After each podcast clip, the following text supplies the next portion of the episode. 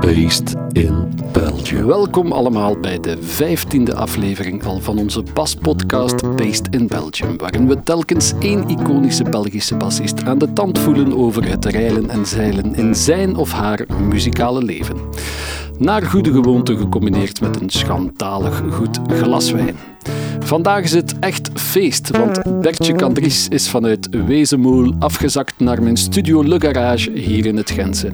Sinds onze eerste ontmoeting is uh, Bertje een van mijn dikste basmaten geworden. Zijn door en door zachtaardig karakter en sympathieke aard maakten dat ik hem, net als honderden anderen die zijn pad kruisten, direct in mijn hart sloot.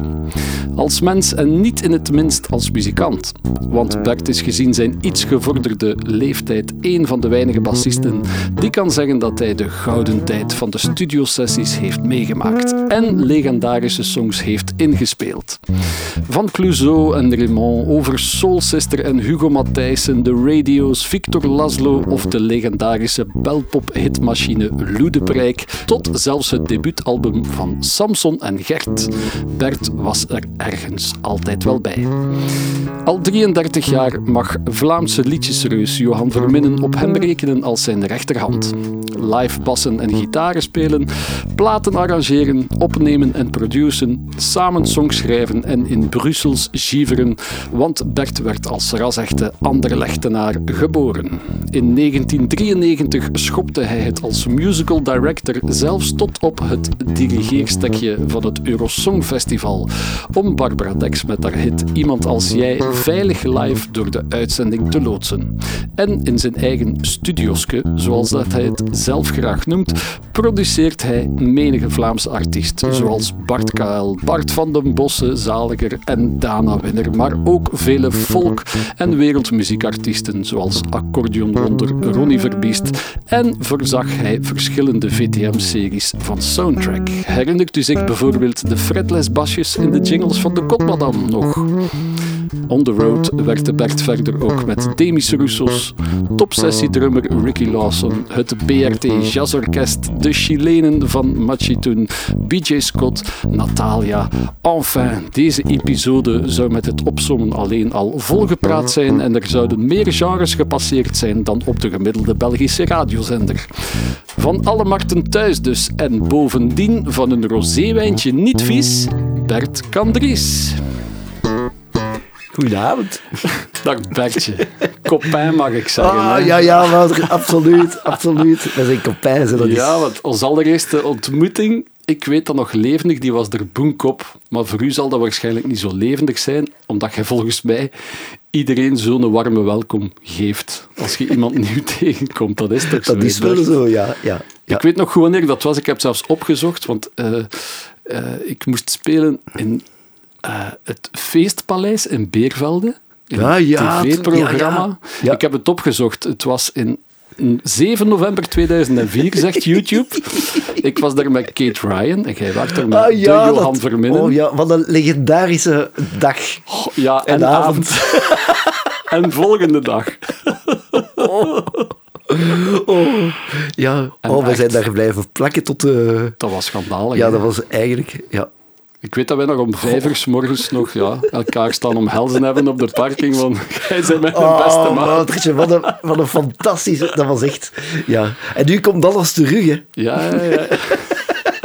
Ja, dat was dansen, drinken, zeveren. Uh, uh, voilà. Ik heb mij direct ook aan, aan Johan deftig Ja, voorgesteld, want ik kende ja, die een absoluut. klein beetje. Ja. Ik was ook heel hard fan van hem. Dat was direct zo, alsof dat je ergens een, een volkscafé binnenstapt en iedereen Ja, dat was... was ja, blij. ja, oh, dat was fantastisch. Ja. Ja, dus- Jammer, er er bestaat niet zo... Allee, bestaat me daar niet meer zoiets, hè? Nee, behalve als jij binnenkomt. Hè. Dus, eh, ik ben zo blij dat in aflevering 15 eindelijk ja, het grootste partybeest van allemaal eh, op bezoek is. Ja, Eh, ik ben al een paar pluimen kwijt, hè, Woutertje. Maar bon, we doen alsof dat, dat niet waar is. ja, maar met de grijze pluimen kunnen we ook nog altijd Ja, dat eh, voort. Ja, ja, absoluut. Ja. Bert, echt waar. Iemand die zo à fond la caisse leeft voor de muziek. En, Ja, en, dat is en voor het Ja. eten en drinken en feesten, Ja. dat, dat moet gewoon vuurwerk opleveren vanavond. Hè. Dus eh, voilà, here we go.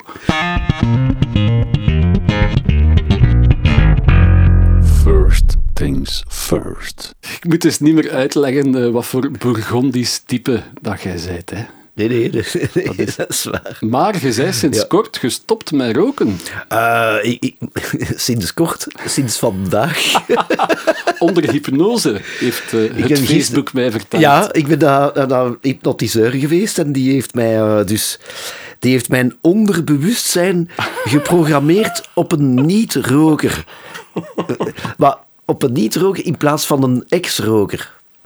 Dus ik ben zo gezegd geprogrammeerd om een... Ik ben nu dus een niet-roker. Totaal nooit gerookt. Ja, jij denkt voilà. nu dat jij nog nooit in je leven een sigaret hebt mijn lichaam voelt dat zo. Ja, dat, en dat is echt zo. Maar mijn, mijn geest voelt dat niet. Want ik moet, ik, ik, die gewoonte is er nog altijd. Van zoiets Ja, vast te ja, ja, nemen en zo. Ik, heb, allee, ik ga niet zeggen dat ik, ik... Ik heb geen zin om te roken, maar ik heb wel heel veel zin om een sigaret vast te houden. Dat wel Ja, ja. die dingen en, en dat ritueel om dat op te steken. Maar ro- het roken zelf heeft, dat, dat is heel bizar, maar ik ben daar precies vanaf. Zo, uw spiergeheugen vraagt er nog om dan Ja. waarschijnlijk. Beetje zoals bij het spelen, als je denkt van ik ken dat liedje niet meer goed van buiten, je kijkt naar je bas en plots Ja, ik kom dat... Ja, dat spelen, ja. Dat is heel bizar. dat soort gevoel. Maar ja, maar we gaan eh, ervan uitgaan dat dat goed komt. Amai. Ja. Ja, dan denk ik dat we wel een goed antidote, een goed tegenmiddel hebben voor u. Hè? ja. Ja, vanavond. Ik, eh, Dat is, toen eh, dat ik u opbelde en, en ik ja. dacht, ja, ik moet dan Bert gewoon niet vragen wat voor wijn dat hij gaat willen. Hè. Dat is gewoon heel duidelijk. Hè. Heel de muziekwereld weet. Ja, Dat ik Bert de, Kandries- de, de rosé eh, van ben. Ja, dat is. Maar ik drink ook graag rode wijn en witte wijn. Maar rosé, dat Ja, zo... Ja. Ja. Wat is er zo bijzonder aan rosé dan voor u? Omdat dat, dat, dat, is het meest, dat geeft het meest zomerse gevoel, die rosé en die kleur ook. Dat is zo... eh, ja, je hebt, je hebt dat supermooie Ja. roze kleuren tussen, tussen die rosé. Er zit ook veel bullshit tussen.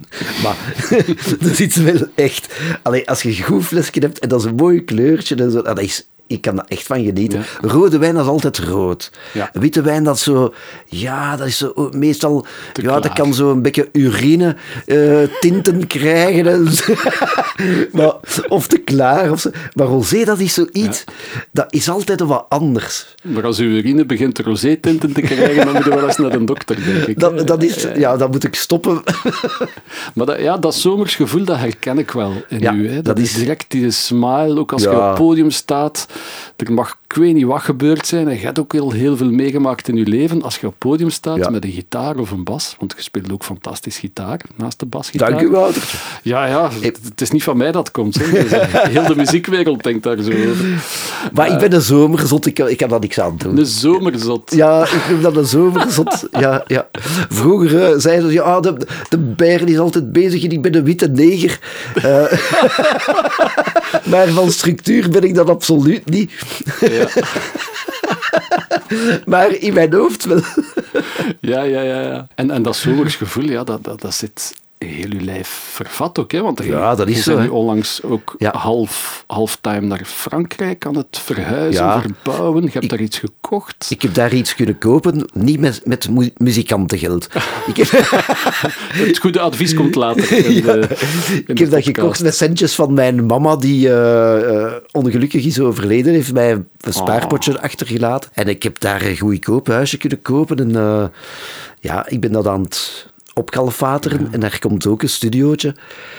En, Er eh, komt ook een studio. er komt een opnamestudio. Ja, ja, Dus uw tweede studio eigenlijk. dat gaat mijn tweede studio zijn. Maar ja, bon, Frankrijk is een... Is een eh, ja, ik, ik, ik wil dat risico nog nemen om daar... eh, Dat is voor toch- ons de dichtste poort naar de zomer, hè, Frankrijk. dat altijd. is, ja, dat is... eh, ja.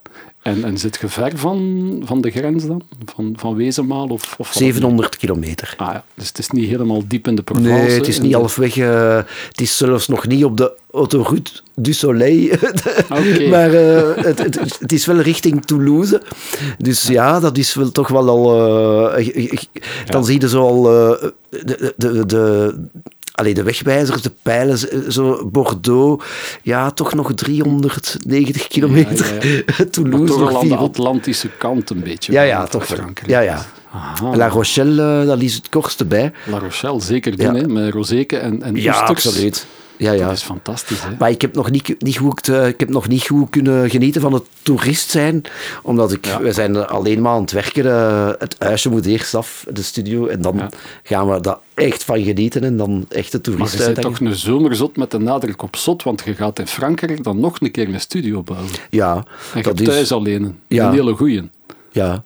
Maar waarom doe ik dat? Omdat, ja, ik wil een beetje de, de mini-Rolling Stones zijn. Die deden dat ook vroeger. Die gingen zo ergens, eh, die huurden dan een kasteel af en die gingen dan zo op hun gemak. Los, ver, van, ver weg van alles, van alle telefoons en van Ja, ja, ja, mails en zo.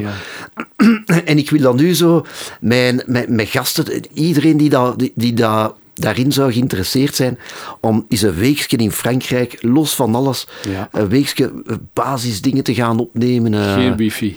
geen wifi. Nee, Voilà, nee voilà. echt op het gemak. Ja. Zo, maar met, met, met goede wijn, met fijne mensen. eh, ja. dat is een beetje de bedoeling. Uw studio ook niet zo heel ver van La Rochelle. Wordt misschien wel de studio Miraval van het noorden dan. Ja, zonder kasteel. En, Want studio Miraval is legendarisch. Hè. Die Ja, dat in is de wel- Provence. dat is wel fantastisch. hè, Ja. Daar, wie zijn er allemaal gepasseerd? ACDC, Goh, denk ik. Pink Floyd. Pink eh, Floyd. ja, ja, ja, ja. George Michael. eh Sade ook. Ja, Goh. die zaten er allemaal tussen de rosé, druiven, op het gemak Echt, op te eh, ja, ja. En dat wilde jij nu ook doen. Ik wil dat ook doen, maar zo, ja, ik, heb, ik, ik heb nu in mijn tuin, ik heb dat ontdekt over het laatst, acht wijnranken. en, en ik ga, je, je gaat dan weer geen flesje kunnen maken, dus we gaan dat kopen, die flessen. Ja, ja, ja. Wij gaan die, we gaan die niet... eh, ja, voilà, het is, het is zo... we- we- Ja. de- de- Dat huis is ook te, te klein, om- en die grond ook, om, om dat zo maar in één keer zo vinjes te gaan ja, ja. ontgieten. Maar het is, de sfeer is het belangrijkste en die, er is veel sfeer. Ja, wel, misschien kunnen we u vanavond een beetje helpen, hè Bert, want we hebben eh, Bernard van de Baar. Eh, en aangezien dat de flessen Miraval toch vlotjes boven de 20 euro per fles gaan, zullen Ik, vind wel toch... is, ik denk dat het te duur is voor wat het is. Ja, ja. Dus Ja. ehm, misschien weet Bernard wel een- een goed alternatief dat toch iets beter geprijsd is, maar dezelfde kwaliteit kan bieden. Maar ik ben benieuwd. Zoals uw studio in Frankrijk. Ja. I- iets beter geprijsd dan die van eh ACDC, Voilà, ja. maar van kwaliteit wel hetzelfde. Oh, hopelijk. Ja, daar gaan we naar op zoek. Alright, heel goed. Dus Bernard, onze Bert Candries, ziet La Vie en Rose. Hè? Is het überhaupt mogelijk om deze man te bekoren met een alternatief uit diezelfde streek waar Brad en Angelina aan het vinifiëren geslagen zijn? Vertel ons, wat zit er in de baar, Bernard? Uh, we zitten in de Provence effectief. We zitten Ja. aan de voet van de Massif des Morts. Of eigenlijk nog beter gezegd, de Vallée de Corrence. Mhm. Uh, Ja. Wat ervoor zorgt dat je heel grote Syrah, Grenache en uh, Saint-Sauce kunt uh, planten. En, De en klassiekers uit de, de klassiekers, ja. En ook een witte druif wordt daarin gebruikt. De Rol, ook genaamd Vermentino in Corsica.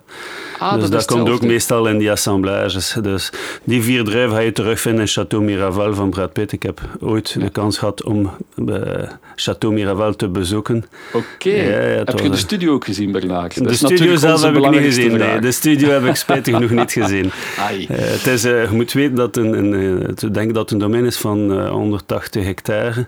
En, er is, en, en het gebouw zelf het is 1 hectare bebouwd. Oké, het is, het is niet zomaar genoeg. een klein wijngaardje. Nee, zeker niet. Maar goed, wij zitten in de Commanderie de Perasol, een domein Ja. van 280 hectare, waarvan eh, 80 hectare beplant in wijngaarden. Een oude commanderij, waar dat ze eigenlijk al wijnen maken al meer dan 800 jaar. Eh, dus een commanderij waar de orde de Tempelieren eh, eh, gevestigd was. Dat gaat zo ver terug. Ja, ja, al commanderij. 800 Ja. jaar geleden werden er al de eerste uh, de ruivenranken geplant in, uh, in Perasol, in Flassan. En dat is overgekocht geweest in 2001 door Philippe Austruy. En het is ook eigenlijk een heel mooie plaats om te, te bezoeken, want het is een grote verzamelaar van hedendaagse kunst. En je kan daar een begeleidende wandeling maken van twee uur, een prachtige hedendaagse kunstwerken overal rondom rond domein. Dus het is hedendaagse kunst, maar het is ook de laatste technieken van vinificatie. Ja, ja. Alles is er.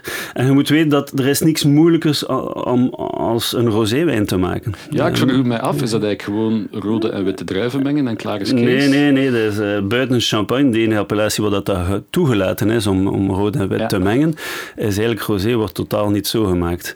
Eh. En wij Vlamingen zeker, wij, wij drinken heel graag een rosé met een heel lichte kleur, maar het moet ook smaken. Maar alles zit in de schil, dus het is Ja. zeer moeilijk om en smaken en geen kleur te hebben. Dus Ja. dan moet je de, de nodige technieken en de nodige know-how hebben om eigenlijk met een koude maceratie heel lang te macereren, maximum aan, aan aroma's eh, eruit halen zonder te veel kleur. Want wij eten en drinken met onze ogen hebben we wel een heel lichte rosé. Ja, want het is een cliché dat ik vaak hoor hier van ah, ik heb een rosé gekocht en hij is heel licht van kleur, dus het is een goede rosé.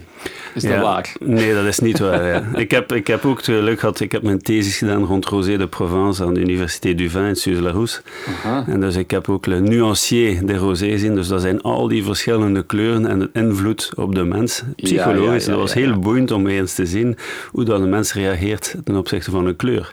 Maar de kleur gaat niks zeggen over de kwaliteit van de wijn. Het is gewoon Voilà. puur opzicht. Dus een gemakkelijke mens als Bert Kandries heeft eigenlijk de moeilijkste wijn eruit gepikt.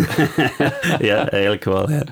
Het is een, een, een wijn met een kleur van roze blaadjes, dus heel licht. Heeft eh, heel fruitige en een expressieve neus van, van rode bessen, van rood fruis, van aardbei, van frambozen. Heeft ook lichte florale toetsen. En dan de typiciteit, zeker als ze jong zijn, nu zijn de 2020 net binnen, heeft dat zo dat typische Engelse snoepgeurtje zo in de neus. Ja. De winegums. Ja, maar dat verdwijnt wel achteraf. hè. Na het walsen komt, komen er dan ook een beetje aalbessen en ook een beetje de typische agrum, hè, die, die fraîcheur, die frisheid. Ook in de mond is dat heel mooi, fruitig, eh, maar het is vooral wijn met een heel mooie structuur. Mooi ondersteund door zuur, dat zorgt ervoor dat het eigenlijk een, een rosé is die je kunt drinken met eh, sushi van zalm, met een eh, ceviche van Santiago's, met eh, als aperitief, Ja. maar, maar ook met sommige mediterraanse stoofpotjes. En, en met gegrild, maar ik zou dan eerder gegrild wit vlees. Hè. Gegrild Ja. varkensvlees, kipvlees en zo verder. Eh, heel intens. En, ja, en, en- Ja, want wij associëren rosé nooit met de zware maaltijden eigenlijk. Hè? Nee, maar de dag van vandaag, als je bijvoorbeeld Chateau Miraval neemt, dat is, dat is dan wel een rosé die je met rood vlees kunt drinken. Ja, ja, ja. Als je Chateau Perasol neemt, cuvée erboven, een beetje op hetzelfde niveau dan, dan de Chateau Miraval, dat zijn rosés die, die bij, bij stevige gerechten kunnen gedronken worden. Niet tegenstaan dat de kleur heel licht is, zijn dan wijnen met dezelfde structuur, maar met nog meer materie. En dus eh, roséwijnen die je zeker en vast kunt drinken met een, een, een mooie Cotalos. Oké, maar dit is eigenlijk zo meer het instapmodel van Perasol dan? Nee, ze hebben nog een, een cuveetje er rond. Dat Ah, noemt ja. dus Cuvée Loup. Dat is meer zo uh, Cuvée Loup. En dat, dat wordt getekend dus met een heel mooie pluim. En dat is opnieuw een kunstwerk uh, van Philippe Ostrui. De Commanderie is al, al deze voor bij de betere visgerecht, zoals ik dat straks zei. Of, Ja. of met gegrild wit vlees. En dan Chateau Perasol, de Ja, stevige... paradepaardje. voilà, ja, op En rond welke uh, prijsklasse zitten we met de, deze Well, een, Loup gaat rond de 10 euro, een Commanderie gaat rond de 14 en de Ja. Chateau Perasol rond 18,50. Een Miraval is, is boven de 20 vandaag, denk ik. Dus, ja, ja, Mira- voilà. bij. Miraval zijn we waarschijnlijk een beetje het prestige van Brett en Ja, klopt. Nu, ze hebben daar eh, ze hebben een volledig nieuwe installatie, vinificatie-installatie. eh, en ze hebben een van de beste wijnmakers ter wereld aangenomen. Ze zijn een Mathieu Perrin van familie Perrin van Château Beaucastel. Die man weet wel wat van wijn af, geloof me. Oké, ik onthoud dat we met, eh, ja, met eh, deze bespreking van de Rosé ook in de buurt van een, eh, een legendarische studio eh, komen bij Brad en Angelina, maar dat we bij Perasol toch ook op een kunstruute Voilà. gestoten zijn. Zeker. Ze hebben de prijs gekregen voor het uh, Dus dat Oké. zegt genoeg. Het is echt de moeite om een, een, een uitstap van te maken. Ja, wel, ik denk dat dat Bert Candries naast de smaak van de wijn ook moet overtuigen om, eh, als hij dan weer in zijn studio in Frankrijk zit, toch een keer wat dieper af te zakken naar eh Commanderie Le Perasol. Voilà, zeker en vast. Merci Bernard. Dank u. Ja, Bert, zou het de moeite zijn om voor deze Perasol eh, nog eh 400, 500 kilometer dieper te zakken? We gaan Ja, het- waarom we waarom niet? Dan, ik denk dat dat de moeite is. Zo, maar we moeten eerst eens proeven. Oké. Hij staat voor uw neus. Schenk maar in, hè Bert. Laat u gaan. Moet jij ook eentje hebben? Wouter? Ja, ik zou wel durven. Hè. Zeker als het met u is, dan, Oh, ja. eh, dan drink ik graag rosé. Het gezelschap Ah, doet ook veel. zeker. Ik vind dat al, eh, van kleur vind ik het al fantastisch gewoon. Ja. Dat is, eh, ja. En ik vrees dat er, eh, dat, dat, dat, ja, dat die rosé heel vlug gaat vervliegen. Ja? hmm, maar de geur zit alleszins inderdaad al...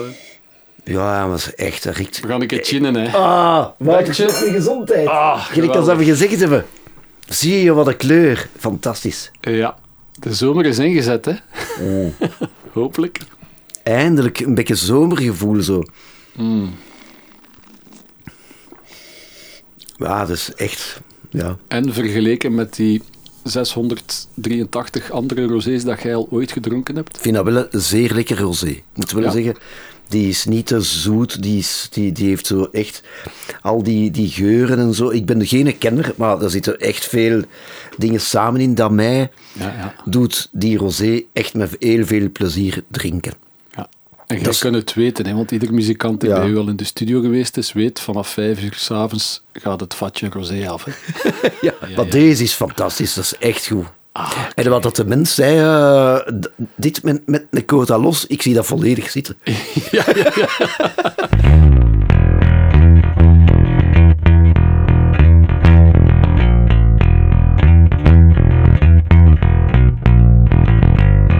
Roots, bloody roots.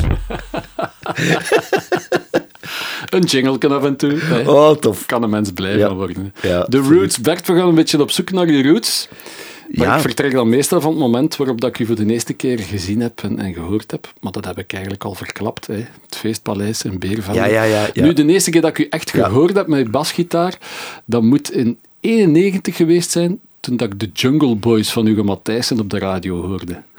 En ik heb dat dan als eerste plaat in mijn leven gekocht. En wie had er de bas in gespeeld van de Jungle Boys? Heel de plaat is bijna door Evert Verhees ingebast, op twee nummers na. Ja. De Jungle Boys en Eh, eh, eh, ja, wat was het weer? Tony de Zieke Pony. Ja, Oh, culthit. En daar zit Bert Kandries dan plots ja. met Jean Blouten achter het mengpaneel met zijn ja. basgitaar. Ik weet niet meer hoe dat, dat gekomen is eigenlijk, dat ze mij gevraagd hebben om die twee nummers. Ik Ja. denk dat Evert de, de, de meer vrij was, of, of weet ik wat. En ik, eh, ja, ik werd dan gevraagd om die twee nummers nog in te blikken. Maar ik vond dat, ik vind dat fantastisch om te doen. Hè.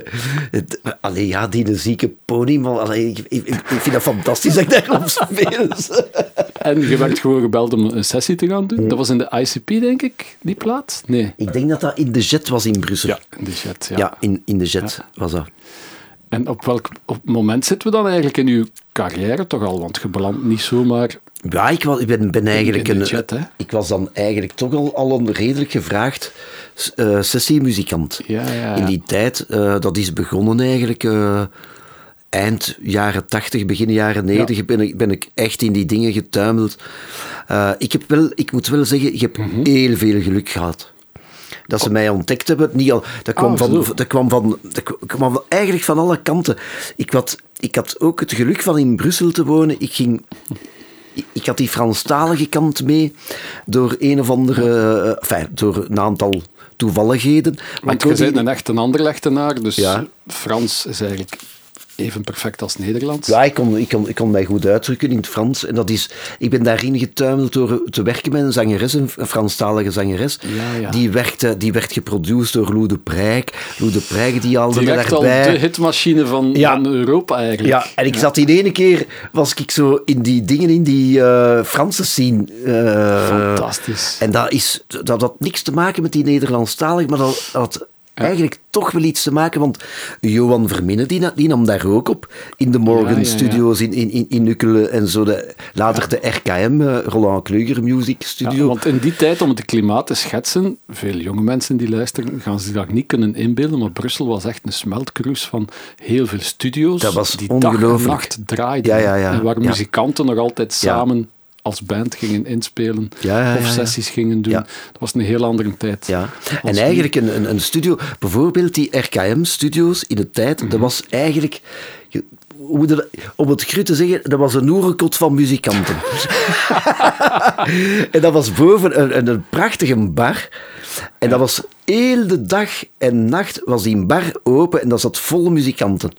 Die bar. En, Dus dat was een va en vient van, we hebben Ja. dat nodig, we hebben dat Ja. nodig, ze komen niet halen en ze en ze, betalen ze- nu. je, je zit daar aan een toog en, ze, en er komt eh, i- iemand, eh producer, ja, voilà, ik heb je nodig voor eh, eh, een drum of een bas of, of een saxofoon. En eh, die gasten die zaten daar. En die, eh, ja, dat was echt dat was fenomenaal. Maar dat was de enige studio die, die ik zo gekend heb. Dat, dat, dat, zo, dat was eigenlijk een Engelse studio die een filiaal begonnen is in Brussel. Onder, eh, en dan hebben ze Een Engelse Mike- platenfirma die dan... ja, dat was eigenlijk een Engelse eigenaar, denk ik, in het begin. Ah, ja, ja. En die wou in Brussel nog een tweede studio beginnen. En dat, deed, ja, dat is gelukt. Ja, ja. Die hebben dan ook wel eh, Engelse mensen naar hier gehaald en zo. Ik, denk nu aan Jethro Tull en zo. Die zijn allemaal in Brussel komen opnemen. Oké. Ja, want er zijn ook Engelse engineers blijven hangen in Brussel. Ja. Alan Ward van de, Ja. de mastering. Mike Butcher. Mike Butcher is, is eh, blijven hangen. ja. altijd hier, denk ik. Allemaal eh, daardoor eigenlijk. Dat was een heel boeiende periode. Als Wow, ik, fantastisch. Ik heb ooit Alan Ward een hele dag horen vertellen over Lou de Prijk en Plastic Bertrand en de punkers van Engeland die hier kwamen opnemen. Ik Die gasten die hebben iets Dat meegemaakt. Dat is echt ongelooflijk. hè. Ja. maar jij zat eigenlijk in die scene, vol een bak, want Ik in zat- 19, eind jaren 80 waren jij nog maar 7. Ja, ik was 27 of zo, 7, Oh ja, 28 jaar. 27, Ja. Maar ik tuimelde daarin. Maar de muzikanten die toen werkten, die waren wel allemaal zo'n tien jaar ouder dan ik. Ik denk aan eh, Jean-Pierre Ronraat, ik denk aan Kevin Ja. Mulligan en eh, ik denk aan eh, Philippe de Kok en zo. Ja. Al die gasten die daar toen bezig waren, die waren wel van een, nog van een andere generatie. Die Iconische sessiemuzikanten. ja, ja, ja. En ik ben zo, zo, zo blij dat hij mij daar een beetje, een beetje allee, over mij ontfermd hebben, zo, bij, wijze van spreken. Zo. Allee, ja, een jonge nieuwe ket, laat hem maar even doen. Ja, ja, ja, En, zo, en ik heb dan sessies meegemaakt dat, dat, dat, dat, die, dat heel dat orkest daar stopte omdat ik al, al aan het vervluggen was. Zo. ik kon, dat ik mijn tempo niet goed, eh, Dus dat was echt uw kon houden. leerschool dan? Dat was echt een, heel, ja, dat was echt een fameuze leerschool. Maar die, die mensen hebben mij, mij echt heel goed geholpen. Dat was niet zo van, oh, jij onnozel manneke, stappen die er maar af. Ja, dat was, het nog niet, dus... dat was ja. echt niet zo. Want Kevin is dan bij mij gekomen, die zegt, ze zijn echt heel goed bezig. Je moet alleen letten, uh, pakt een beetje adem en uh, doet het op een gemak. Je moet geen niet... niet, niet uh, allee, zo, die Oké. rushen of weet ik wat. En, en, en daardoor heb ik, dan heb ik ook gezegd, zeg maar, hij heeft gelijk, die gast. Ik ga, ik ga hem echt beginnen toefenen, dat ik nooit meer ga lopen en dingen, dat ik echt met een klik ga spelen, hoe dat het moet. Zo, eh, ja, maar die, die Ja, mensen wanneer hebben me daarin geholpen. Dat was ook niet zo simpel in die tijd, want er was nog veel analoog, weinig echt Ja. digitaal. Die overgang was er Ja. maar juist gekomen. Kwestie van met klik oefenen. Ja, toch werd er Eh, wel eh, werd met klik gespeeld. Hè. met Pro Tools opgepakt ook nog niet. Dus Nee, dat bewust nee. worden van timing, Ja, ja, was niet zo dat kun je ook niet op school leren. Dat is iets heel, heel moeilijk. Dat jij dus on the spot tot je schaanschande moeten ondervinden. Ja, dat was echt, echt eh, dat, dat was, klik was ongelooflijk. Dat kwam ongelooflijk in de mode. Iedereen kon daarmee echt goed spelen. En ik in het begin nog niet. maar ik heb dat wel geleerd. En nu is, ik, moet ik wel toegeven dat ik dat wel... Ik ben dat dan zo gewoon geworden. En, eh, ja, Dat je zelf een klik geworden bent. Hè? eigenlijk wel. Ja, ja. Ja, en ik heb daar voor jonge muzikanten heb ik daar eigenlijk een, een ding in. Want eh, met een klik spelen, dat is eigenlijk een beetje onnatuurlijk. Eh, in, het begin, in het begin is dat heel onnatuurlijk. Ja. Maar als het dan toch moet, hè, omwille van, eh, Arrangement. van bepaalde tempo's, om toch maar hits te scoren, Ja. eh, moet je eigenlijk zeggen dat tegen vele jonge mensen, je moet eigenlijk, als je met een klik speelt en je voelt je niet op je gemak, moet je inbeelden dat de klik u volgt. Jij moet de klik niet volgen. Alright, zo heb ik je het moet denken, niet bekeken, je, je, je, je, je, je moet die klik eerder voelen dan naar luisteren. Mhm. En je, je, je doet je dingen, je speelt, en die klik die volgt wel. In het begin gaat dat niet zo zijn, maar na een zekere tijd wel. En dan heb je het gevoel, ah, de klik volgt mij wel. oké. Dus de En dan klik is niet uw vijand, de klik is uw vriend. Is uw vriend. Ja, en die gaat u, die gaat u goed leiden en jij speelt... Als je zo denkt over een klik, dan speelt je veel muzikaler. En dan kun je risico's nemen, dan kun je je laten gaan. Je dingen doen eh, zonder aan die knik te denken. Ja. Dat is mijn uitvinding, hè. Ik heb dat zelf uitgevonden. Dat, je moet daar een patent op nemen. Dat, dat is ongelooflijk. Maar eh, eh, dat helpt, hè, Woutertje. Echt waar, even dat eens proberen. Zeg Bert, verlos mij uit mijn gedachten, maar er is een ongelooflijke anekdote over u. Veel muzikanten haalden die boven als ze plots een notenbalk zien met, met een rare voortekening waar dan nogal veel, veel kruisen op staan. Ja, Zo. Is ja, dat, dat- ook uit die tijd dat uw one-liner komt van dat is hier geen voortekening, dat is een kerkhof. Dat is een kerkhof, ja. ja Dat komt uit die periode Ja, ja, ja, waarschijnlijk. absoluut. Ja, Want er moest echt van het blad gelezen worden. Ja, ja, absoluut. Alles was uitgeschreven in faasleutel voor de bas. Ja, Of waren er ook veel schema's waar dat je goesting mocht op doen? het ging, dat ging, de, de meeste dingen, langs Franse kant moest je, was er niks. Luie walen. ja, dat was zo. eh fais ta vie, tire ton plan. Zo, ja. Maar langs, langs Nederlandstalige kant was dat wel helemaal anders. Ik denk nu aan de fantastische arrangeur Juri Spies. Die kwam af met, met, met arrangementen. was alles noot voor noot uitgeschreven. En ik- Wow. ik herinner mij een, eh, een, een, hele LP, dat was een LP, voor een, een, ergens een Joodse zanger, ergens in Antwerpen. Eh, ik moest naar de studio komen en Juri, Juri had de, voor alle nummers alle bassen uitgeschreven en ik moest beginnen op te nemen. En die had het enige dat ik hoorde was een, een lindrum. En dat is een- de voorloper van de, ja, ja, een, een- een geprogrammeerde Plastieken drum eigenlijk. Ja. En die, dat stond op elk nummer en daar stond niks anders op. Geen, geen zanglijn, geen akkoorden, niks. Ik moest gewoon die, ja, laat, Ja. laat ons zeggen, 13, 14 liedjes, speel op die lindrum met die partituren. Dat Voilà. was het enige. Ja, dat was alles. Ja. En als je dan het resultaat achteraf hoort, Ja, Daar kon dat, van dat alles werd, boven Dat werd verdoezeld met, met veel napalm. Allee, nagalm. maar eigenlijk was dat niet... Dat was eigenlijk niet... eh, muzikaal was dat niet zo fantastisch. Omdat je niet... Je, je, je hebt geen interactie, je ziet niemand. eh, je kunt niet zeggen, oh, Lindrum, oh, je hebt fantastisch gespeeld. ja, ja. Je kan elkaar een keer niet vastpakken en er Nee, zeker niks. drinken Geen achteraf. wijntje drinken, Nee, niks. nee, En, zo triestig naar huis gaan. En wie waren dan zo de, de grote goede arrangeurs in die tijd? Want het liep wel vol. Hè? Ik denk, Bob Porter zat ook in die periode nog heel veel Bob heeft dan eh, redelijk wat dingen gedaan. Jury, moet ik, moet ik wel zeggen. Jury ja. Spies, ja. Ja, Luc oldschool. was daar ook wel bij. Hè? Ja, van de Pebbles geweest. Ja, hè. Die, Die had ook nog... altijd handgeschreven, heel schone partituren. Ja, die schreef mooi. Ja. En Guylain Slingeneyer, denk ik ook. Dat waren ook van Daar heb ik weinig, mi- minder dingen van gespeeld. Ja, tenzij op de Bakkerabbeker en zo, nog in Ja, Middelkerken. Daar hebben we wel dingen van gespeeld. Eh, René Jonkeren, dat was een, een voorbeeld van Juist. echt eh, ge- ge- ge- ge- gekrabbel. Die was ik al vergeten. Daar heb ik ook ooit René was een zeer fijne mens, maar dat was echt zo chaotisch geschreven. Ja, ja. En dan had hem op die Bakkerabbeker had hem toch een, naar, wat kwam hem af met een arrangement. En die laatste noten was echt mis. Ze was echt, zeg, René, dat, dat, dat is toch mis? Ja, zegt hem, ik heb die noot niet uitgevonden. Hè. Ik zeg, maar... Ik zeg, ik heb de lamp ook niet uitgevonden, maar als ze kapot is, vervang ik ze. Ik heb een andere noot gespeeld. Ik zeg, "Foe, alleen maar dat kan niet. Deze noot past echt niet gewoon. Wow. En in die tijd als, als bassist, ja, je hebt al fantastische kleppers genoemd daar juist. eh, Kevin Mulligan, eh, Evert Vrees zat ook in die periode. Ah ja, fantastisch. Op drums eh, Jean-Pierre Onraad. Oh, een kanon, echt. Ja, ja, dat is echt Leeft en speelt nog Ja, ja. altijd ongelooflijk. En nog altijd even goed. Hè. Ja, ja, dat is echt ongelooflijk. hè. Fantastisch, hè. Ja. Waren voor u zo de, de gasten waar je dan naar opkeek?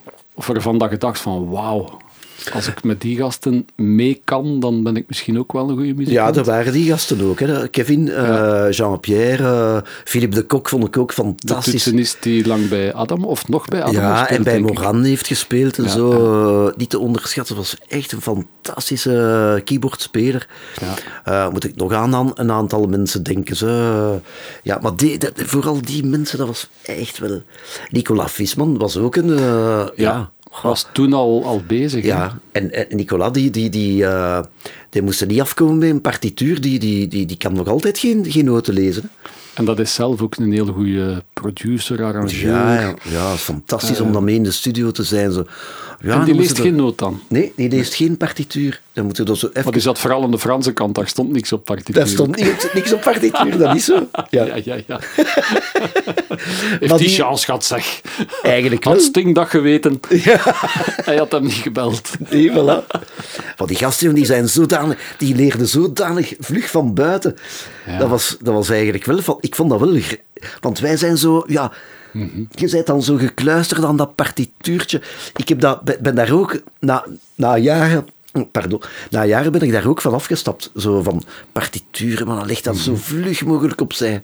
Ja. Dat is zo, ja, Beleefde ja, begin muziek. Ja. Beleefde muziek. En eh, ja, in het begin heb je dat toch een beetje nodige structuren. Zeker als de structuren een beetje bizar zijn. Heb je dat wel nodig. Maar daarna, gooi die weg. Zo. Er zijn Mhm. gasten die blijven, aan die partit blijven die partituren ook meebrengen. Aan die optreden. Ah, kom jongens, smijt dat weg, die ja. partituren. En maak een keer een fout. Dat kan geen kwaad. Allee, maar dan speelt je ook... Allee. Fantastisch. Maar die Franstaligen, die, die hadden dat al veel langer begrepen. Ja, Om dat zo te doen. die durfde gewoon spelen. Ja, die deed, voilà. die deed dat gewoon. Ja. Ja. En ook uit, uit, ja, uit niet kunnen lezen.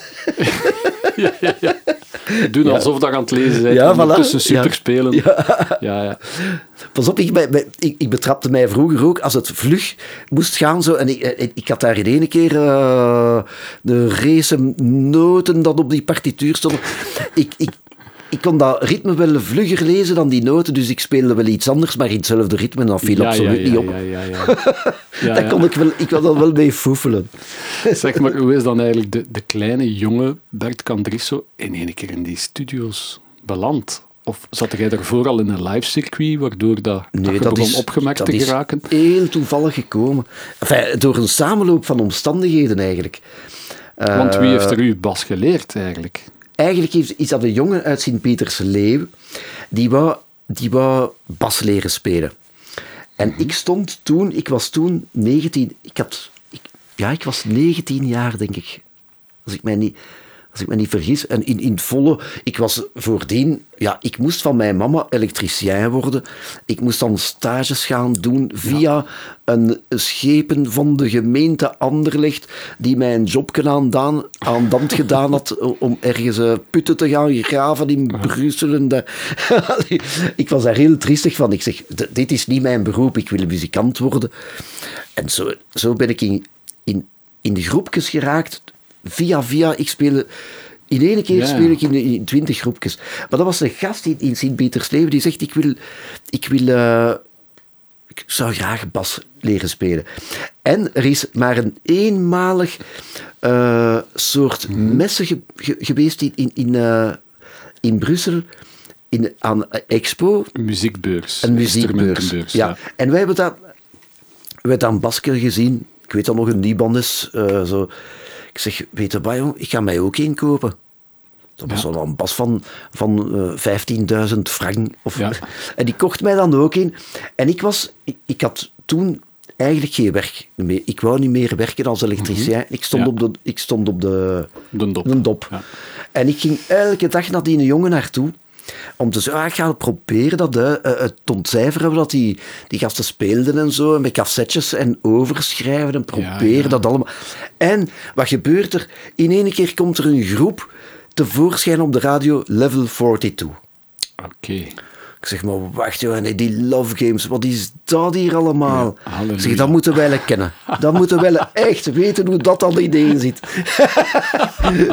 en Maar zo. hoe doet je dat op dat moment? Want er is geen YouTube, er is geen internet. Niks. Er zijn Van- alleen langspeelplaten Ja. die je moet terugdraaien, Ja. cassettes die je moet En, terugspoelen. en, en zo, zo was het. En, geen leraar die jullie Nee, niemand. hoe. Niemand. Niemand. Gewoon En hoe proberen. wist je dan dat Mark King met zijn duim op de Ja, om, ik, ik, ik, ik hoorde dat. Ik zeg, dat kan niet anders dan dat met een duim is. En Dus ik had puur dat, op het gehoor ik analyseren dat van... absoluut op het gehoor kunnen ontcijferen. En ja. qua techniek, had jij dan al gitaartechniek, klassieke gitaar op de muziekschool gedaan of zo? Want Ik had eh, klassieke gitaar. Ik was nog altijd... Nee, ik was niet meer bezig met klassieke gitaar. Maar dat was zo, ik heb dat toch wel gedaan tot mijn 18, Ja, ja. begin 19 jaar. Zo, en daardoor heb ik wel een techniek ontwikkeld. Ik was altijd gebuist in de muziekschool, omdat mijn, mijn, mijn vingerzetting Mhm. voor klassieke gitaar stond eigenlijk als iemand die bas speelt. Ah, oké. Ja, ik, ik, ik, kon- een gedegradeerde ja, gitarist ik kon dat zo al. niet met mijn vingers zo... Ja, dat moet zo bol staan. Nee, dat stond zo. Dat stond zo als een bassist. Het was, het was voorbestemd. Voilà. Ja. Voilà. Maar ik had voor gitaar heel weinig punten door die, die, die, die houding. Dat was... Dat was Zeker nooit- toen de klassieke methode was heilig. Ja, dat was heel... Ja, ja. Dat moest echt volgens de regels. En ik kon dat, ik, ik kon dat niet volgen. Maar, maar als ik die, die basgitaar vastnam, die ik dan samen met die jongen gekocht heb, dan was dat ineens, dan stond die vingers in één keer juist. Dus ik, ja, dat is, iets dat, dat, dat, dat, is mijn instrument. Dat Dat was uw formaat. echt. Ja, absoluut. Maar los daarvan, jij speelt nog altijd geweldig gitaar, Bert. Tot op de dag Maar ik speel vandaag. graag gitaar. En Maar- mooi en smaakvol. En, en Ja. heel veel ook eh Latin, jazz, heel veel vierklanken. Het is geen gemakkelijke muziek dat jij bedenkt Nee, en maakt. Hè? Maar ik heb do- do- door, ja, door Brusselaar te zijn, heb ik het Mhm. geluk gehad om eh, veel verschillende nationaliteiten tegen te komen. Eh, mensen, de, ik heb met Brazil Tropical kunnen spelen. eh, die hebben mij ongelooflijk, onwaarschijnlijk veel geleerd, die gasten. Die Ja, blijkbaar wel, want jij was Ja. ondertussen waarschijnlijk ook dan musical director bij Johan Verminnen geworden. Ja, ja. Die ook al aan het flirten was met wereldmuziek en Ja, genres. Door Ja, ja. Tars Lotus, veronderstel ik. Die Ja, die was daar ook in, in geïnteresseerd. En eh, dat, dat is allemaal zo'n samenloop, een, een smeltkroes van dingen Ja, eh, en van mensen die we zijn tegengekomen. eh. maar dat, dat is wel iets ook. En, ik vond dat wel fantastisch om die mensen tegen te komen. Afrikanen, Zuid-Amerikanen, die, die, die Brazilianen ook. Brazilianen was ze echt... En er is iets in de Braziliaanse muziek Mhm. die, die ik echt eh, geleerd heb. En dat is eh, versnellen, al te vertragen. en dat is echt de feel van, een, van Braziliaanse muziek. Versnellen door te vertragen. En ik ga dat een keer voorstellen. Dat, nu ben ik heel benieuwd. Ik ga Na dat uw uitleg over de klik wil ik dat wel eens horen. Ja.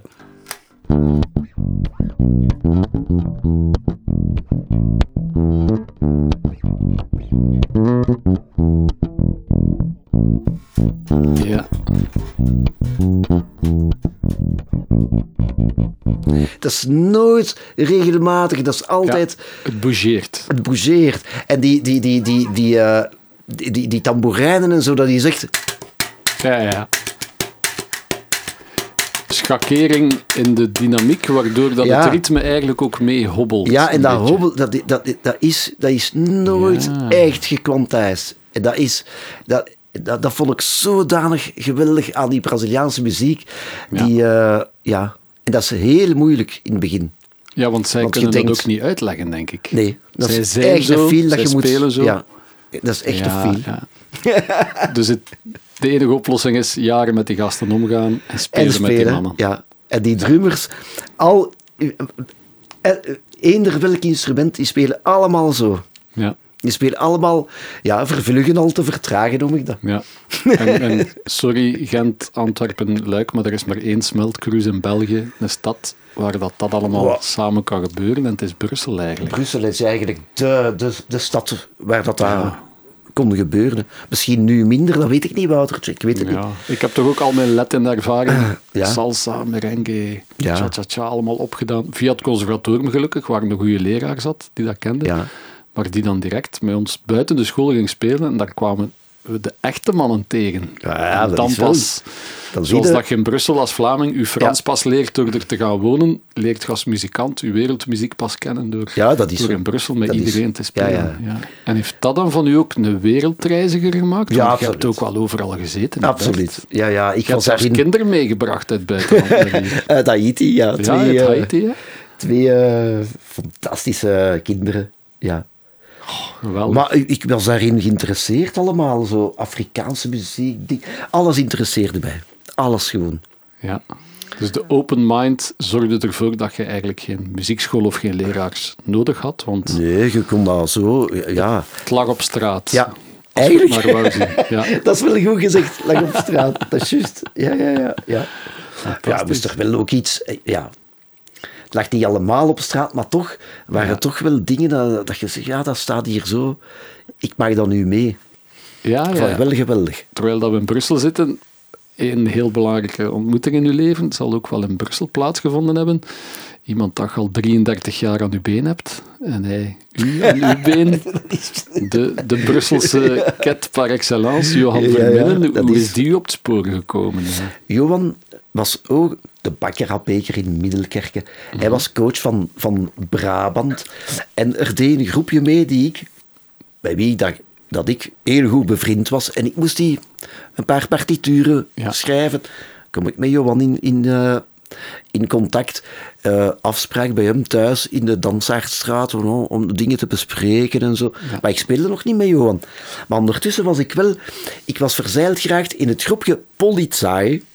Ja, met Eh, Paul Poelmans, Met Paul Poelmans. Kaan, Ja, eh, Stoy Stoffelen. en eh, die Jean Rousseau. Jean Rousseau, die jammer genoeg overleden is, ja, twee ja, ja, ja, ja. Dat was echt een alternatief bandje, denk ik. Hè? Ja, en dat was eigenlijk dat was zoiets tussen funk en Frank Zappa. Ja. En Jean, de zanger, die had, die, die had echt de, de look van Frank Zappa. Ja, ja, Maar die was ondertussen bezig met een covergroepje, de LSP-band. Eh, samen met Erik Meelaert en... Firmijn Timmermans ook. Firmijn Timmermans heeft dat opgestart. Ja, En Firmijn speelde toen al of nog bij Johan? Nee? nee, dat was wel gedaan. ah, oké. Die, speelde niet meer bij meer Johan. Oké. Nee.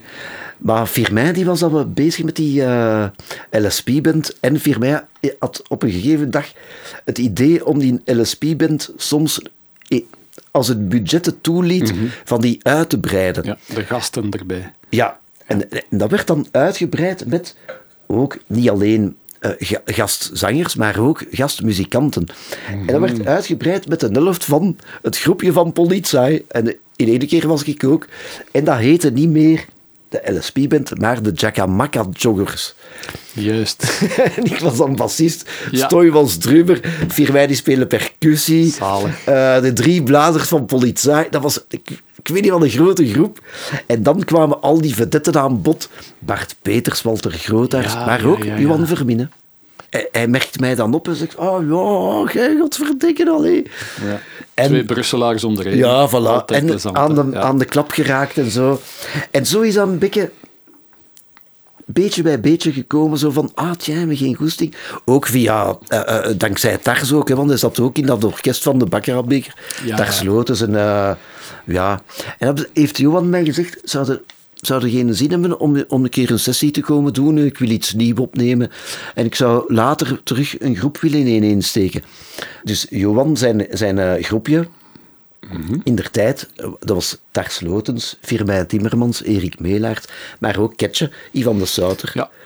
Ivan de Souter was een fantastische bassist. Ik keek daar enorm naar op. Ja, dat is ongelooflijk. Hè. Ja, nee, dat... Ik wil ooit nog iets doen rond hem in de podcast. En Oh, hij is al minstens in drie afleveringen is zijn naam gevallen. Ja, Maar ik ben is- hem op het spoor. Ik denk dat we iets gaan kunnen doen. Ik hoop dat. Ik hoop dat echt. Eh, ik ja, hoop dat. Het is ongelooflijk wat dat Ketje gespeeld heeft Ja. bij Johan ook. Ja. Maar ook bijvoorbeeld voor Tars, Liggebeest, de, de Ja, ja, ook fretless. niet. Ja, ja, ja. Fantastisch, Hij was hè. een van de, de eerste die hier een fretless had in België. Zo. Ja. Dat was dan een Gibson SG. Ja, bassen. Ja. En hij was vriend met Jocko Pastorius ook. hè. ja, ja, ja. ja. ja. Ongelooflijk. Dan, Ja, ik heb Ketje opgevolgd door een... eh, eigenlijk door een, eh, een, een beetje een triestig voorval, want Ketje had het heel moeilijk. Ja, gezondheidsproblemen. Ja, een beetje gezondheidsproblemen en zo. En Ketje had heel veel, was een studiorat. En eh, er waren producers en, en, en, en een aantal mensen die, die belden mij en zeiden, kun jij dat, dat, dat werk van Ketje niet overnemen? Zeg ik, ja, met veel plezier. Ja. Tuurlijk.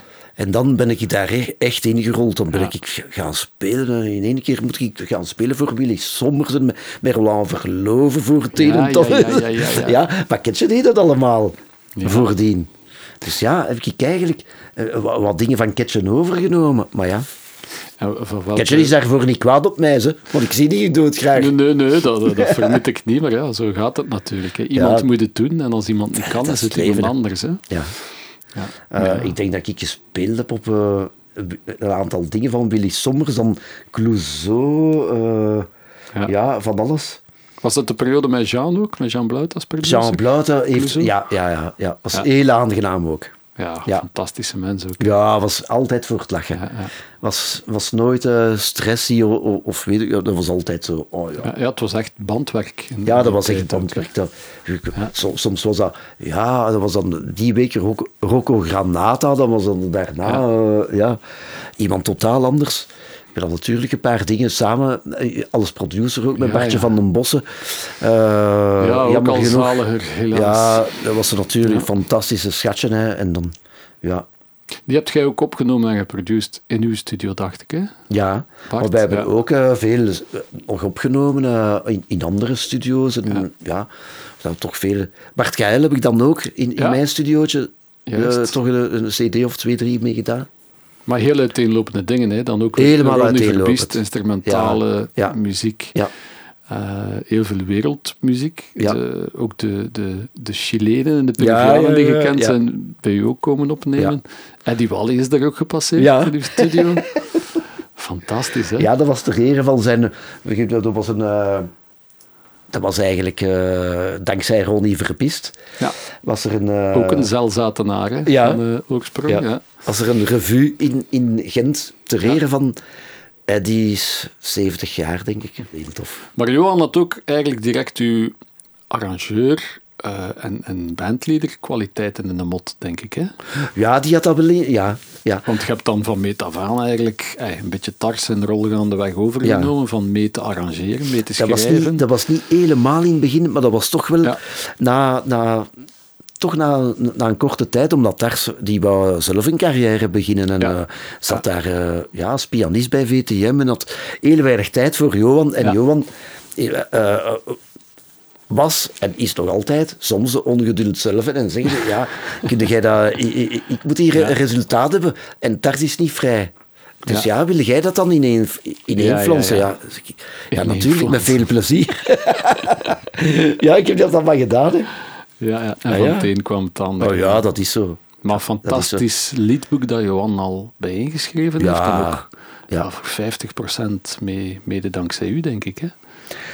Nu, jaar. er is, er is een, heel, een heel stuk... Woutertje, ik ga mij nog een keer... Ja, ja, dank gerust bij, want En jij? Ik zou zeggen, ik draai een jingle, maar dan moeten we over andere dingen beginnen babbelen. Nee, nee, nee. nee. En het is zo boeiend om eh, Ja, nee, nog nee. even in uw roots te hangen, hè Bert? ja, dat is... Want als arrangeur zei je dan plots in 93, want dat wist ik nog niet totdat ik mijn research deed voor deze avond. Zei je daar op het schavotje van het Eurosong Festival als dirigent Ja. verschenen. Dus jij moest heel dat orkest daar Ja, staan toezwaaien van daar is ook een, Barbara eh, Dexa een liedje gaat geweldige... zo. Hop. Ja, maar dat was het laatste, dat was het laatste jaar met, met, met het orkest, hè. Echt live, live. Dat ja. was echt, ja, en er, stond al het een en het ander op tape, dat, dingen die meeliepen, maar het orkest op zich was er wel. Dat was, eh, waren allemaal heel jonge mensen en dat was eigenlijk een tof orkest. Mhm. Dat was het laatste jaar, 1993, daarna was het gedaan. En waar was dat dan dat het toen? Ierland. In Ierland. En Ja. dat was met een Iers orkest dan? Ja. ja. Ja, Iers orkest. En ieder artiest had zijn eigen dirigent mee, die natuurlijk moest... Ik mocht eigenlijk niet meegaan, want er was geen budget. Nu, daar is wel een anekdote aan verbonden. Eh Mark Dex heeft mijn reis betaald. Oké. Ja, de VRT, de toenmalige BRT, wou dat niet betalen, omdat er zo gezegd geen geld was voor, eh, voor een, een, dirigent. En jij Maar moest gaan dirigeren omdat jij het nummer geproduceerd had? Of opgenomen? ik of... heb afgesproken, met, bij de preselecties was ik ook, eh, chef van het orkest. En ik heb Ja, gezegd ja, ja. tegen elke kandidaat, ik zeg, als jullie winnen, ik ga mee naar Ierland, de mannen.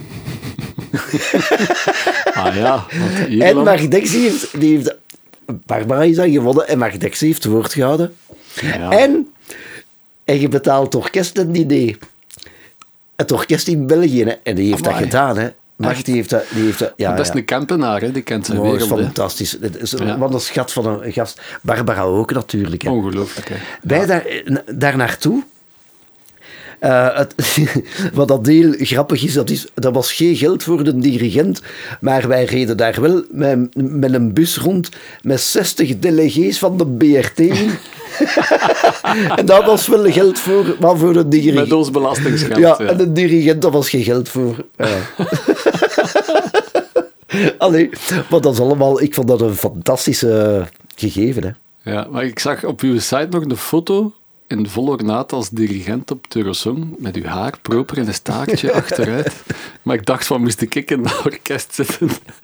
Ik zou bij En een Griek leggen. Dries komt daar staan. dat ik denk, wat- voor een kapoen is dat eigenlijk? Ah, ja, ja, ja. Maar Was het daar plezant, Bert, in Ierland? het, ik moet wel zeggen, eh, wat dat je nu zegt, die, die, een aantal van die orkestleden, die vonden dat ook. Ja. ja, ja, ja. En wij gingen toevallig naar hetzelfde café s'avonds. Mhm, toevallig. Ja. Ja. dat was heel toevallig. Ja. En zo, zo werd uw reputatie ook al eh, Ja, direct tot in er- Nederland ja. bekend, bekend gemaakt. Oh, maar het Ja, gaat u blijven achtervolgen. Hè. dat is- dat, ja, dat, dat is- immer smiling, levensgenieten en... en, en Maar dat was toen echt wel, dat was echt fantastisch. Hè. Dat, ja, iedereen die daar was, je mocht iedereen dat vragen. Zo, dat was, iedereen had daar een fantastische week gewoon. Dat was ja, ja. Allee, Mark Dekkers die stond daar dan in dat restaurant, café, zo op tafel, na ettelijke dingen, en die zong O Clown voor iedereen. Oh, wat een Ja. eer om dat mee te maken. een servet op zijn hoofd. Ja.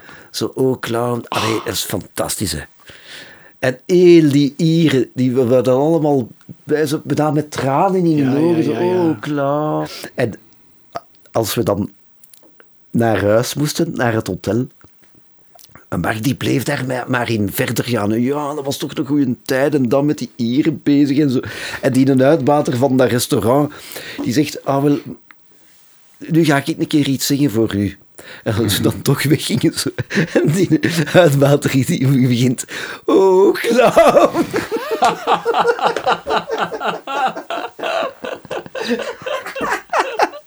Ik zeg, ja, ja, de Mark heeft een bekken overdreven.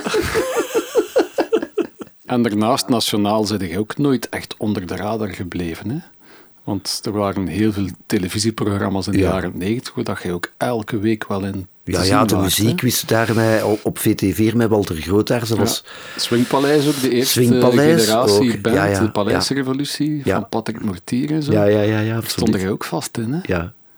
Er waren wel heavy dagen, want ik moet wel zeggen, die, die, die, die muziekquiz bij Walter Grootaars was, waren soms vijf afleveringen per dag. Dat was wel heavy, ik moet wel zeggen. Ja, Natuurlijk, dat dat minder heavy kunnen zijn, hadden wij daar niet blijven plakken na die vijf afleveringen. Gelijk het feestpaleis van Beervelde, ja. Voilà. Als je dat elke Ja. dag moet doen, inderdaad, dat is heavy, Ik- ja, je moet dan om negen uur beginnen. Ja, om tien uur s'avonds is dat daar gedaan. En dan, ja, die zijn allemaal open, hè. Ja, en dan nog sandwichen en nog een aperitiefje en nog dat en nog... Ja, door een duur is dat twee, drie uur s morgens. Je moet daar wel terug staan om negen uur. En dat, was dat, wel, dat vond ik wel zwaar. Ja. Maar het was wel de gouden tijd, hè. Dat was En fantastisch. televisieprogramma's, en veel opnamesessies, Oh, ja, en veel was- festivals. Ja, dat was echt de gouden heavy, tijd. maar ze pakken het u niet meer af, Ja. Bert. Nee, nee, nee, ik heb dat gat. Wouter, ik ben, ben zo blij dat ik dat gat heb. Ik zou dat niet meer kunnen. Ik zou dat eigenlijk fysisch niet meer aan kunnen. Ja, ja. Wat we toen gedaan hebben, zo, dat, was, dat is eigenlijk... Ja. Maar wie, wie zou er überhaupt nog leven op uw leeftijd als je aan uw tempo dat allemaal gedaan hebt, Bert? Wie? ja, ik weet het niet. Sommige sportievelingen, of weet ik wat. Ja.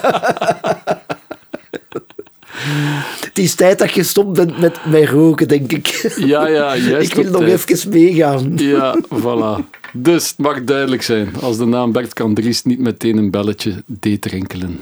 Hij is toch echt wel van alle markten over heel de wereld thuis.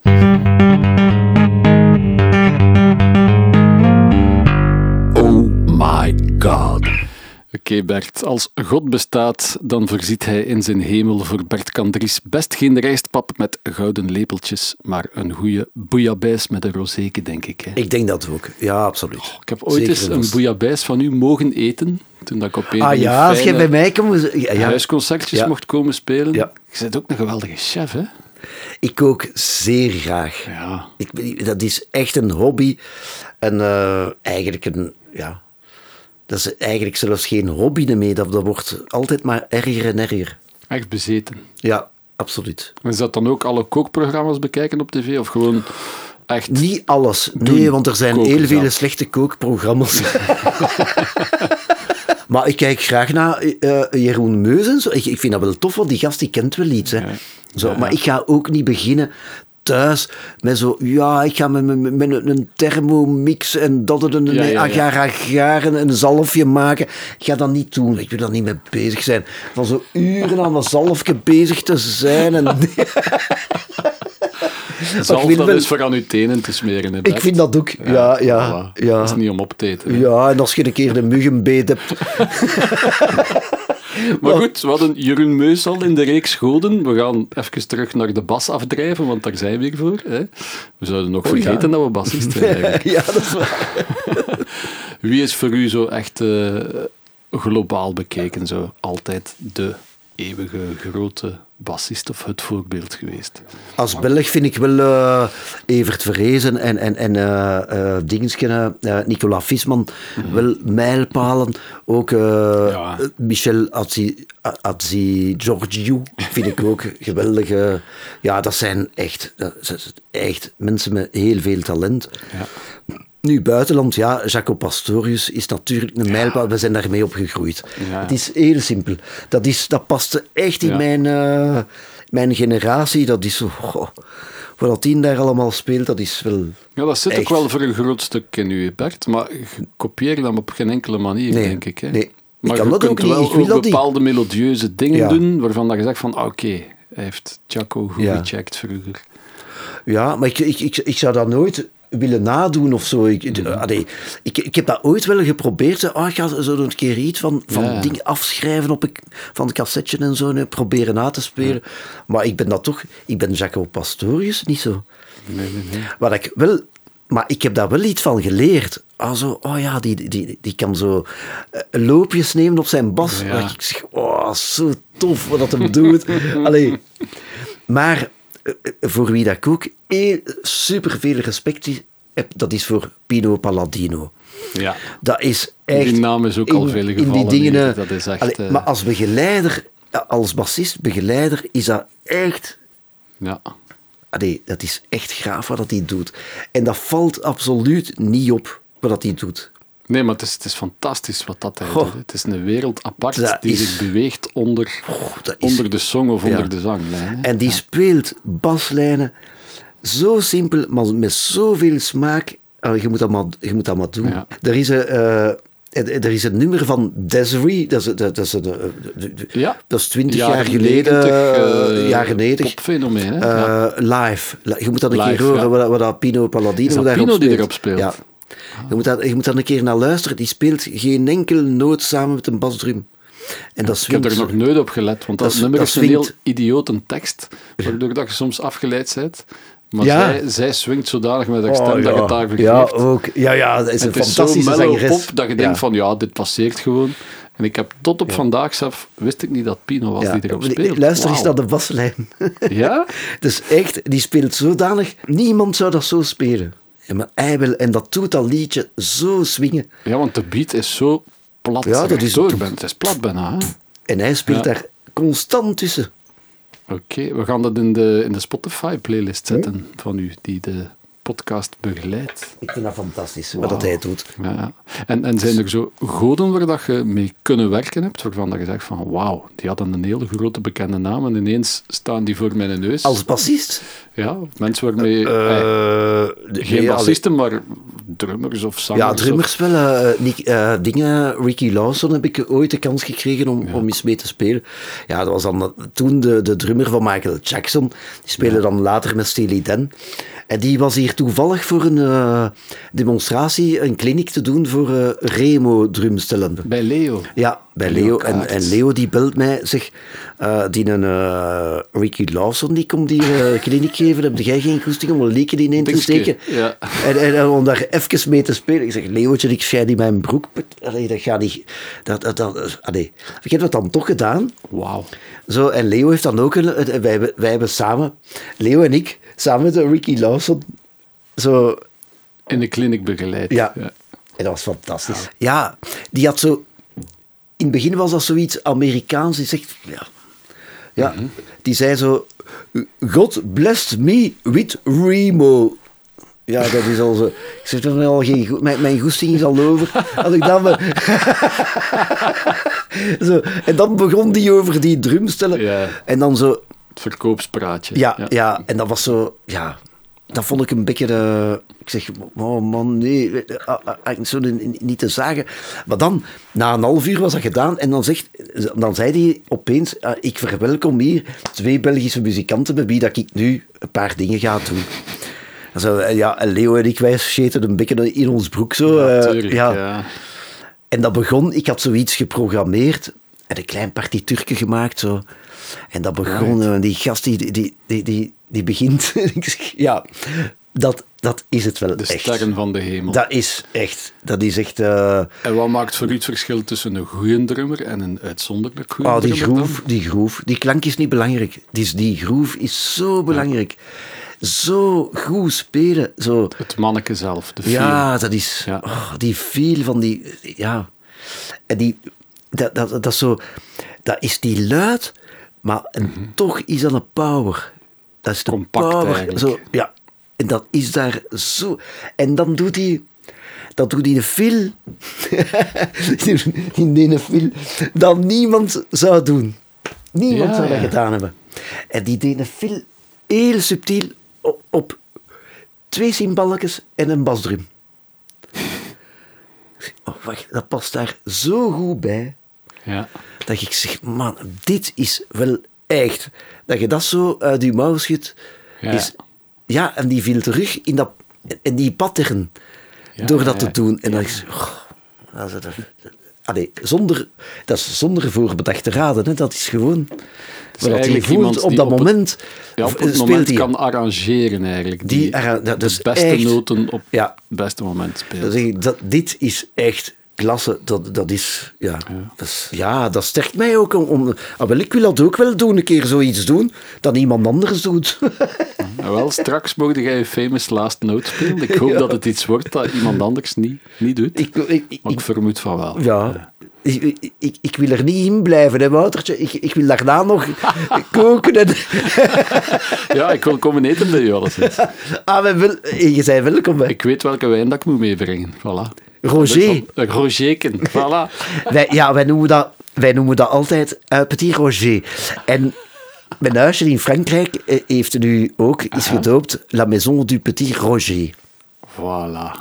En de Fransen beginnen nu al te zeggen, ah, on va boire un petit Roger. Ah, die zeggen dat zelf. Je bent de Die Fransen zeggen dat aan het opvoeden ik ben die al aan het opvoeden, ja. Ah, Ja. La Maison Du Petit Roger. Petit Roger. En die denken allemaal dat jij Roger Candris heet waarschijnlijk. Ik ze lachen daar nu mee, zo, want als er zo iemand een keer komt, dan zeggen ah, oui, oui, oui, mais le, le petit Roger, il n'est pas là. Il n'est pas là. Il dort encore. Il est en Hollande, chez, chez lui. Maar dat is wel tof. Ik vind dat tof dat die Fransen daarin meegaan. In, zo, in die onnozelheid van, in, in, in plaats van een rozeke, un petit Roger. Voilà. Er is ook maar één Belg die zoveel Fransen en zoveel onnozelheid kan laten meedoen, dames en heren. En dat is Ja, Bert.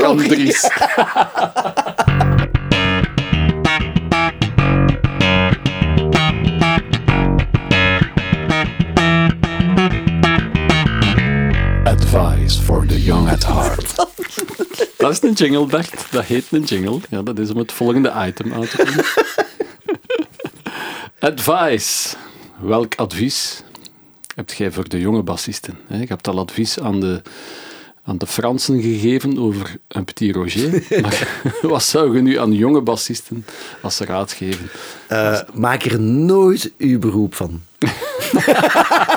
Of je kunt die villa in Frankrijk wel vergeten. Ja, Ja. Of, of eh, eh, eh, vooral niet mijn werk afnemen. Nee, nee. Eigenlijk, Of zoals Keith Richards zei, don't do as I do. daar komt ja.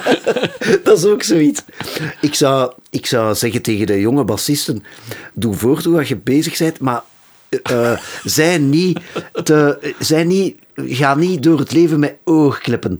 Gaat door het leven door alles te willen spelen. Speel salsa, speel slager, speel eh, death metal, speel dingen, probeer alles te doen. Covergroepje is, is, is natuurlijk een heel fijne leerschool.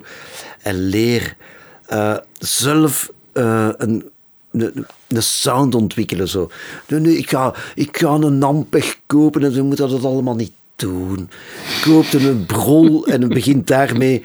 En, en, en, en er gaat van zijn eigen een toffe klank uitkomen. Ja, ja. Dus ga echt op zoek Naar uw eigen. Naar uw eigen, voilà. Ik vind dat, ja. Niet, niet nadoen wat anderen allemaal zeggen, dan moet je niet naar luisteren. En heb jij ook periodes gehad waaraan dat je je zo wat vergreep aan toch wel mensen kopiëren, als bijvoorbeeld Marcus Miller hot is of gehoord Ja, zeker, al, zeker alles, alles slap eh, dingen. Hè. Je moest, moest Ah, ja. meedoen. Hè. Mo- Je moest meedoen. Hè. Ja. Ja. ik deed mee, want ik was naïef. It was only a phase. Ja, zo oh, slap. Ik vond dat fantastisch. Ik vind het nog altijd ge- geweldig. Hè. Maar ik ben dan ondertussen verleerd. Ik heb dan meer onderhouden ook niet. Maar soms, ik kan dat nog wel, hè. maar niet om, om eh, spectaculair eh, door het leven te gaan. Als je dan nog kunt allemaal zo, van, van alles een beetje toch een beetje... Ja. Allee, ja.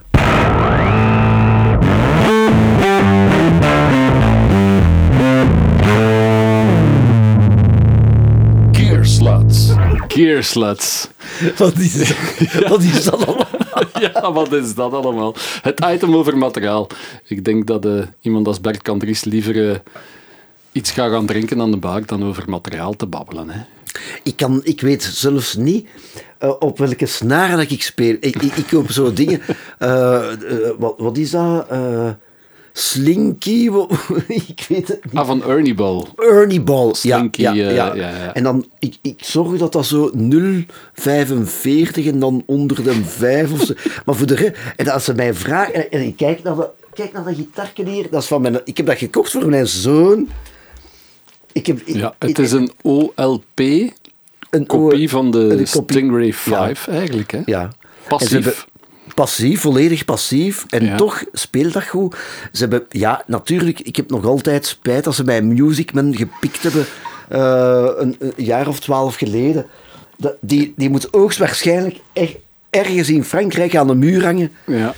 Want als Dat was gast... wel een zeer laffe daad. Hè. Zo'n, Dat vond ik eh, echt Sunburst, wel originele Stingray triestig, 5 ja. eh, gepikt worden. Want jij had toen ja, een gefrette versie en ook de fretless, die heb je gelukkig nog. Die heb ik gelukkig Dat is nog. een zwarte, denk ik. Ja. Van welk Ja. jaar zijn dat? Dat zijn Ernie Balls al, denk ik. Hè? Die is van in de jaren negentig, ergens. Ja. Dus dat zijn Ernie Ball Dat is een Stingrays. fanta- fantastische... eh, ja. En die gefrette Stingray, dat was een fantastische bas. Ja. Je kunt dat niet ontkennen. Dat was echt... Want ik ben dan later nog gaan zien, ja, kan ik dat terugvinden? Mhm. Zo'n bas... Nee, ik heb dat nooit teruggevonden. Ik heb diezelfde feel niet.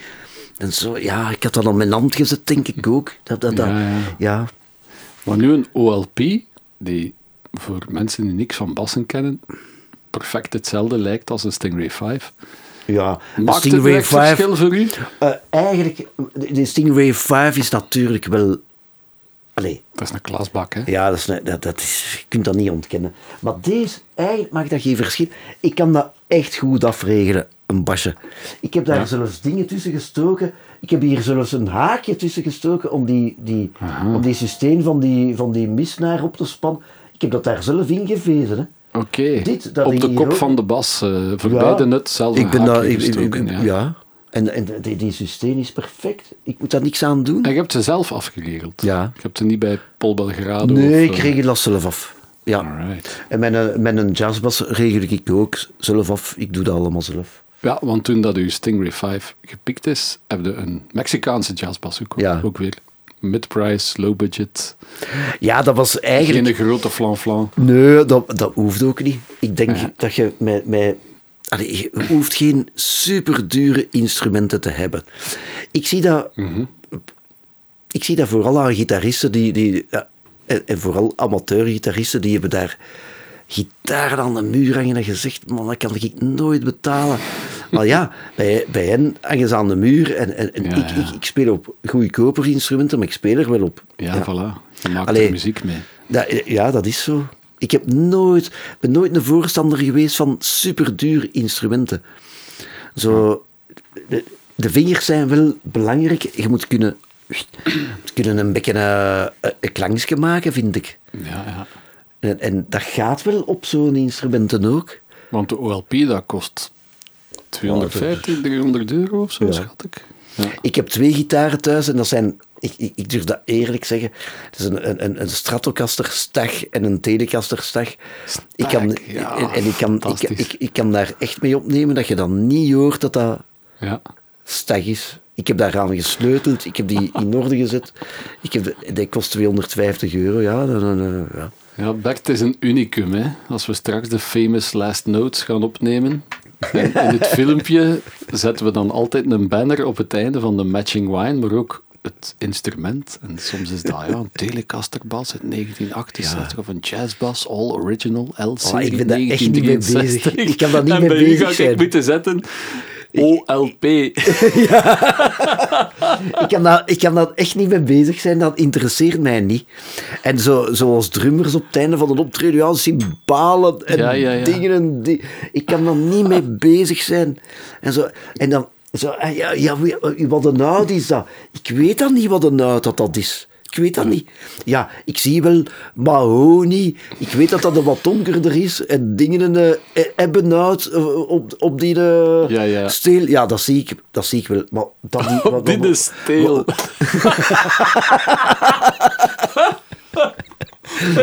De eerste bassist die klapt over een steel van een bas. Ah, dat is toch een steel? wat, wat zeg jij daar tegen? Een arm of een? Een steel. Oh, die zeg, die zeg. Ja, sorry. Oké, dit was het materiaal. Item. Kort samengevat. Ik heb nog wel... Bert kent het verschil tussen... Ik heb nog wel een één detail. Ik heb nog een London City versterker. Aha. Ja, een basversterker van... Dat neigt een beetje naar vintage, hè? Dat is toch stoer, hè? Zo- Ja, maar hij is wel maar 8 watt. Is 20 centimeter op 20. En dat is mijn repetitieversterkertje. En voor de rest heb ik alles verkocht. Ik speel gewoon op monitor.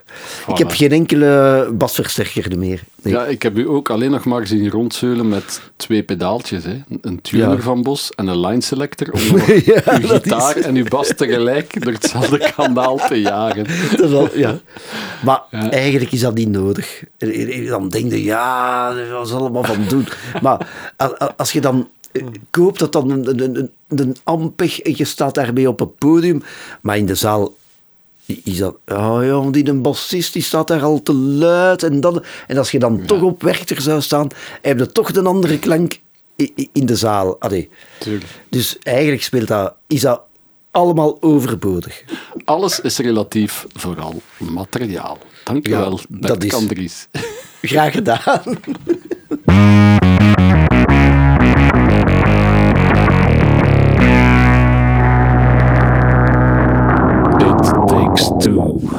Kiezen is verliezen, Bert. En deze keer gaan we doen kiezen tussen eh, ja, moeilijke dingen, hè, waarvan Oei. dat je zelfs twijfelt of dat je ze wel zou willen kiezen of Serieus? verliezen. Ja, ja. Doe mij dat niet aan. ja, kijk, toch wel. Iedereen moet, eh, iedereen moet, er, moet eraan Ja. geloven. Ja. Ja. De eerste. Bas of gitaar? Goh, dat is moeilijk, hè. Toch Bas. Ja. Ja. Ja, uw handen staan ernaar, Ja. hè? Ja. Jazzbas of een Music Man Stingray 5? Een Musicman Stingray 5. Ja. Zeker Zelfs een OLP is Oh ja, goed genoeg. Voilà. Opgebeld worden voor een sessie bij James Talur. James Taylor. Hè? Of een gouden plaat voor uw eigen bassclubbing project. Hè? Uw plaatje dat je opgenomen hebt zelf. Met alleen maar basgitaren erop. Ik denk dat ik het liefst zou hebben mijn eigen uh, bekroond worden voor mijn eigen plaatje. Ik zou willen graag met James Taylor spelen. Maar ik kom ja, daar... bent fan, hè? Oh ja, ik vind dat fantastisch. Samen met Leo Kaarts, die ook ja. bij Verminnen speelt. Ik ben, ben liever uh, gelauwerd in een, in, in een kleine gemeenschap dan, dan moeten uh, daar uw best gaan doen voor iets dat, dat, misschien toch, dat ze misschien toch gaan vervangen door een andere, een betere bassist. ja, hij heeft een geweldige bassist. Hè? Dus denk ik, ik dat ik bij mijn leest zou blijven. Ja? Ja. Ik denk dat...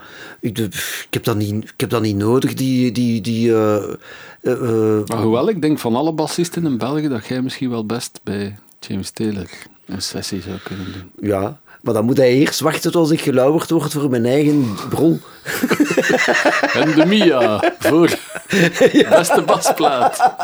nee, maar, maar dat is zo... Ja, ik weet dat is zo, oh ja, iedereen droomt om met zo'n gasten te kunnen spelen, maar is dat nog aan de orde? Allee, nu wil ik gewoon geniet, genieten van kleine dingen zo. Mm -hmm. Ja. En is er nog ergens zo de, de hang naar van, oh, wie weet gaat de telefoon... Nee, en nee ik heb dat niet wel iemand aan de lijn waarvan dat ik denk van, wauw, Nee. Nu, nu, nu ga ik toch nog een keer next level, terwijl ik dacht dat ik op mijn leeftijd misschien niet meer ging pieken. Dat kan, hè? Dat moet wel, ja, als dat James Taylor is en, en die zegt, ja, maar eh, pakt u een tijd en we, we doen een, tour, een klein schalig tourneeken. Dus, maar je gaat niet zeggen, ja, maar ja, we moeten wel naar uh, Indonesië en naar, naar uh, Yes, Nieuw-Zeeland. Bert, en dan, but we only play in the Flemish CC's, eh? You know, from Knokke to Maasmechelen, you know the drill. Zou je dat dan doen, ja? Nee, nee, nee, ik weet het niet, nee. Ik zou liever hier... Ik, nee, dat, dat, dat, moet niet grootschalig zijn voor mij. Nee. Oké. Nou, dan een, misschien een iets gemakkelijker vraag. De Boss TU2 tuner pedaal of de LS2 line selector? Hè? Dat is heel uw pedalboard in twee splitsen. Welke kant kiest de Bert? Oh, met, een, met, een, met, een, met een tuner, hè. Je, je moet juist staan. En dan, niet gemakkelijk, het studioske in Wezenmaal of het studioske in de Charente in Frankrijk?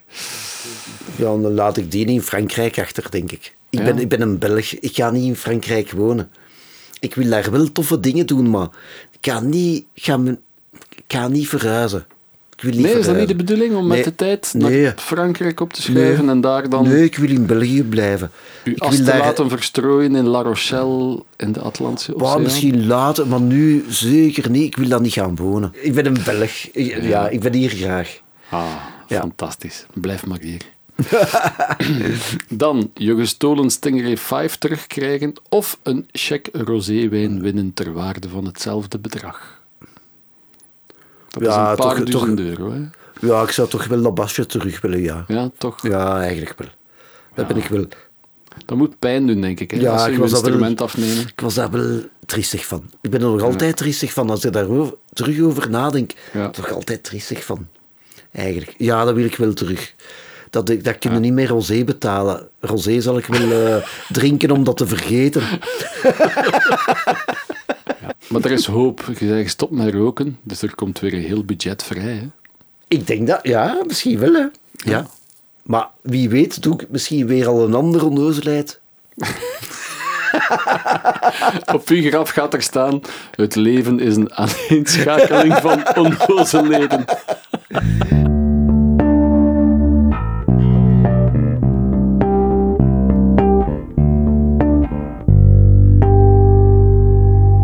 Famous last notes. Bert, uw grafschrift hebben we er net al eh, in de kijker gezet. Het leven is een aaneenschakeling van onnozele taten. Sorry. Maar wat zou jij dan spelen in die laatste vijf minuten dat je nog te leven hebt? Maar ja, als, als ik het op een basje moet spelen, dan denk ik zo aan dingen. Ah ja, ik wil toch iets. OLP, Ja. five string. ik, ik, denk dan wel aan, aan iets melodisch. Ik ga niet denken aan zo zware baslijnen te leggen onder, eh, onder zwaarmoedige eh, nummers, dat wil ik niet doen. Ik wil dan nog liever iets uit, uit mijn... uit mijn palmares. nee. echt voor het zeven. Ik heb, eh, ja, ik heb, ik, ik heb wat, nog maar twee stuiptrekkingen gedaan in mijn leven om zo... Ja, Bassclub in, dat was zo... Ja, een bas-solo-projectje. Ik heb nu zo een zen-projectje met akoestische gitaar. Maar Ja, uit... ook geweldig, hè? Ja, het is iets Maar helemaal dat is anders. echt gitaar, hè? Dat Ja, dat is echt gitaar. De hits van ACDC en, Ja. en, en, en eh, Iron Maiden volledig vermassacreren op een akoestische manier. Ja, dat eigenlijk. iedereen er kalm van wordt. Ja, dat is, voilà, dat is eigenlijk de bedoeling. ja. Maar Bassclubbing was een, een solo-project. Waar dat de bas eigenlijk de voorgrond had ja. eh, in, in, in een soort lounge-achtig project. Oké. Waar dat zowel eh, de, de, de bas eh, eh, als, als begeleiding fungeerde, maar ook als, als solo-instrument eigenlijk. Op, en op verschillende manieren dan. Dat zou ik, mijn laatste noten zou ik dan wel eh, een van die, van die eh, basdeuntjes willen spelen. Ja, een Voilà. bascompositie eigenlijk. Ja, eigenlijk een bascompositie. Van de hand van Bert Kandries zelf. Ik Om- pro- ja. Voilà, toch een stempeltje op de wereld achter te laten. Voilà. Ja, voilà. Ja. Dit was ik. Eh, ja, een beetje toch? Ja. fantastisch. En nogmaals, het is een unicum dat er iemand met de goedkoopste bas ter wereld dit gaat doen. Er zijn nog goedkoperen. hè. Ja, er zijn nog goedkoper, maar... een OLP Stingray 5. Voilà. Made in China of Korea of waarschijnlijk... Mooi, eh, ja. ja. Doet er niet toe. Nee, dat speelt allemaal geen rol. Om Bart Peters te citeren, nee. Het is niet eh, wat je doet, het is wat je ermee doet. Of ja, nee. Hij Ja. kan het beter uitleggen dan ons, hè, Bart. Laat hem wat doen. Laat hem wat Woutertje. Ja, wij zijn content. Zullen wij wel een baslijntje spelen? Ja, absoluut. Oké, Bert, ga uw gang. Thank you.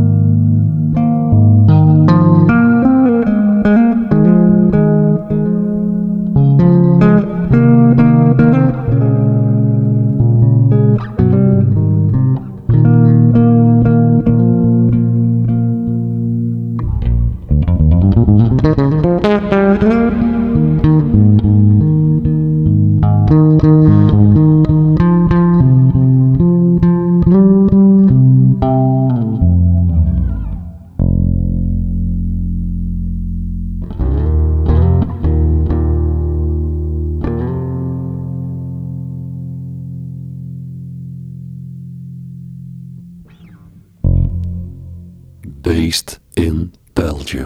Hoe gelukkig kan je zijn als podcast-host wanneer Brother in Arms Kandries zijn geweldige low-budget OLP 5-string nog een laatste keer beroert in je studio onder de outro van deze 15e episode al.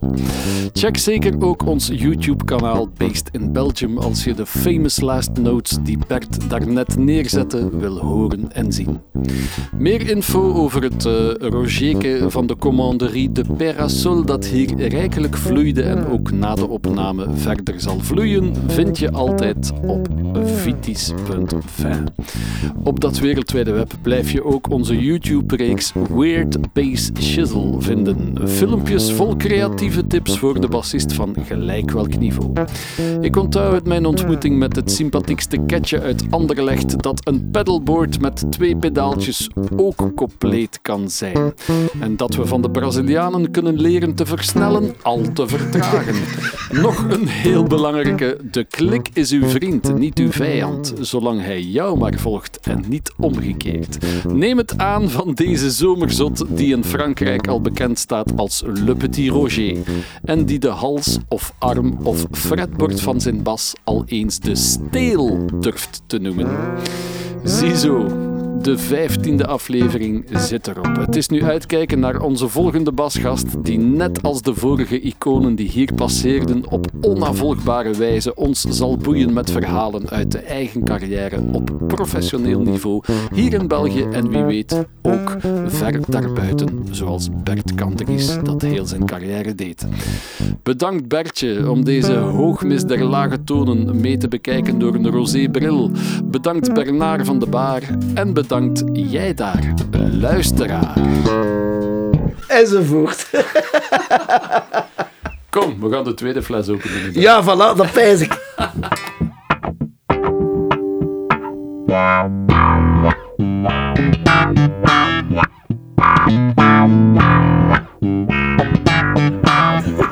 In.